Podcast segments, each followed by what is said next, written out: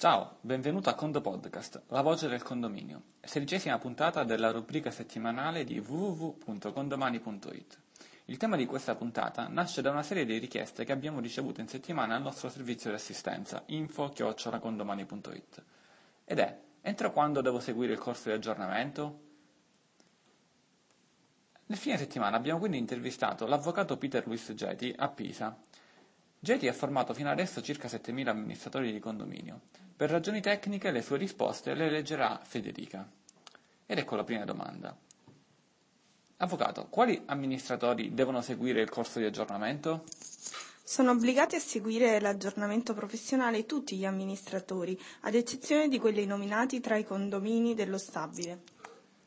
Ok, quindi diciamo se tu amministratore amministri un condominio dove tu non abiti, indipendentemente se prendi compenso o no, devi seguire il corso di aggiornamento. Ecco una seconda domanda all'avvocato. Il corso è annuale, ma nel mondo del condominio ci sta una grossa confusione su questa parola annuale. Ci spieghi un po' meglio da cosa deriva questa confusione? La riforma del condominio è entrata in vigore il 18 giugno del 2013 da quella data gli amministratori sono soggetti ad un aggiornamento annuale. Il decreto ministeriale, il 140 del 2014, ha fissato le regole generali per la formazione dei contenuti dei corsi.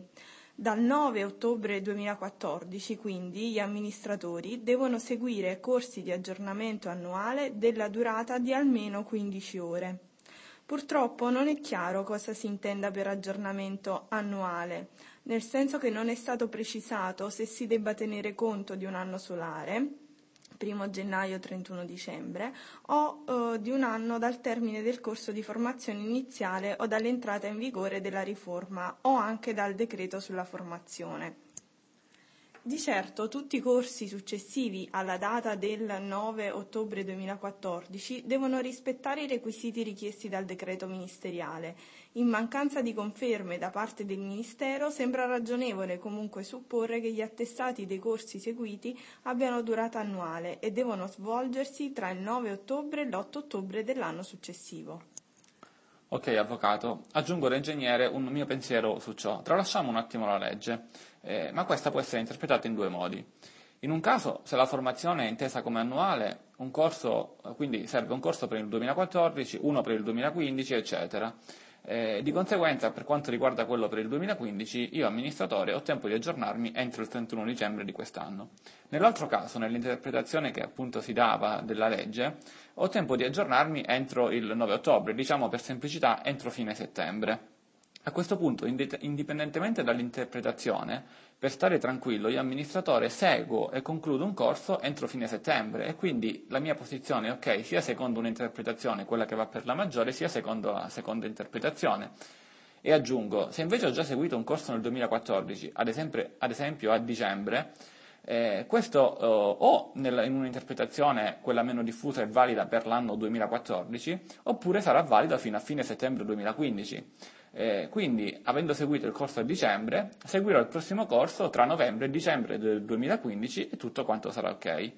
E quindi, ultimo consiglio che aggiungo, una volta seguito il corso la prima volta, la seconda volta lo, seguirà, lo seguirò a distanza di 12 mesi e, e andrò sempre bene, indipendentemente da come verrà interpretata in futuro la legge. Altra domanda all'avvocato. Come amministratore, eh, come comunico eh, di essere in regola ai, ai condomini? La questione sull'aver assolto l'obbligo di aggiornamento va affrontata in assemblea. Peraltro, l'aver assolto l'obbligo formativo riguarda una dichiarazione da presentare in assemblea per la conferma o la nomina dell'amministratore. E quindi aggiungo, e se il mio amministratore non è in regola da almeno 12 mesi? Ricordo che il mancato aggiornamento professionale potrà costituire motivo di revoca assembleare dall'incarico conferito precedentemente.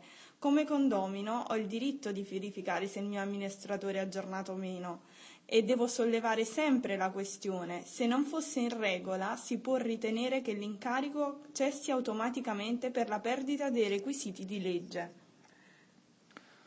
Ora, a te amministratore ti ricordo che Condomani ha organizzato un corso di aggiornamento che parte ad inizio luglio quindi c'è il tempo di seguire il corso e fare l'esame entro fine settembre ed esiste un'offerta che scade il 30 giugno. In ogni caso il podcast che stai seguendo non ha una natura commerciale, quindi ora non ti sto a indicare offerte e prezzi, ma qualora tu fossi interessato rispondi a questo podcast chiedendo informazioni o manda un'email a info-condomani.it. In ogni caso è fatto obbligo rispondere a questo, a questo WhatsApp con la parola chiave PISA per farci capire che hai ascoltato la puntata, così lunedì prossimo ti manderemo la successiva puntata. Inviaci invece in generale una mail a info-condomani.it con un feedback su questo servizio e proponeci gli argomenti per la prossima puntata. Ogni settimana, lunedì mattina, una pillola di pochissimi minuti ti allieterà dandoti preziosi consigli su come migliorare la tua vita condominiale. Con il Condo Podcast è tutto. A Condo presto. presto.